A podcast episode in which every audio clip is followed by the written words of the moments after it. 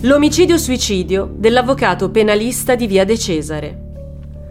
L'avvocato Giuseppe Arminio era conosciuto da tutti per i suoi modi eleganti e gentili. Era un tipo tranquillo, tuttavia non se la passava benissimo. Di clienti nel suo studio in via De Cesare ne arrivavano pochi e il suo stipendio gli consentiva sì una vita dignitosa, ma non all'altezza delle sue aspirazioni di gioventù. Tra i suoi pochi assistiti c'era Raffaele Verde, un ex vigile urbano ormai in pensione. Verde era un brav'uomo, rimasto però vittima di una truffa che gli fece perdere soldi e che gli costò oltretutto una denuncia. Per risolvere dunque un problema familiare, l'ex vigile urbano si era infilato in un brutto guaio, ritrovandosi addosso un'accusa pesante. Ecco perché Verde si rivolse all'avvocato penalista, della cui linea difensiva non era però affatto soddisfatto Così, udienza dopo udienza, si era convinto a cambiare avvocato e colse l'occasione di mettere al corrente Giuseppe Arminio un 24 febbraio del 1997, in occasione di un incontro che i due avrebbero dovuto avere nello studio del legale. Verde doveva aver messo in conto che Arminio non l'avrebbe presa affatto bene, tanto che si recò all'appuntamento in compagnia di una sua amica. Le previsioni di Verde furono giuste perché l'avvocato,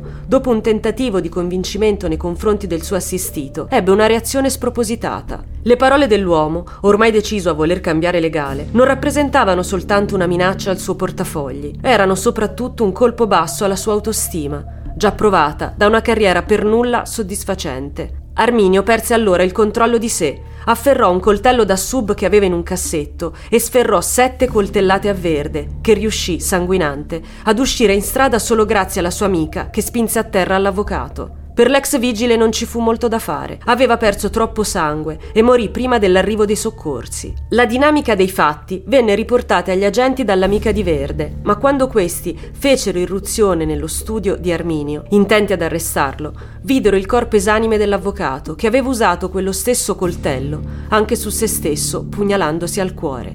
Così l'avvocato penalista, anziché aspettare di essere arrestato, decise di risolvere la faccenda a modo suo.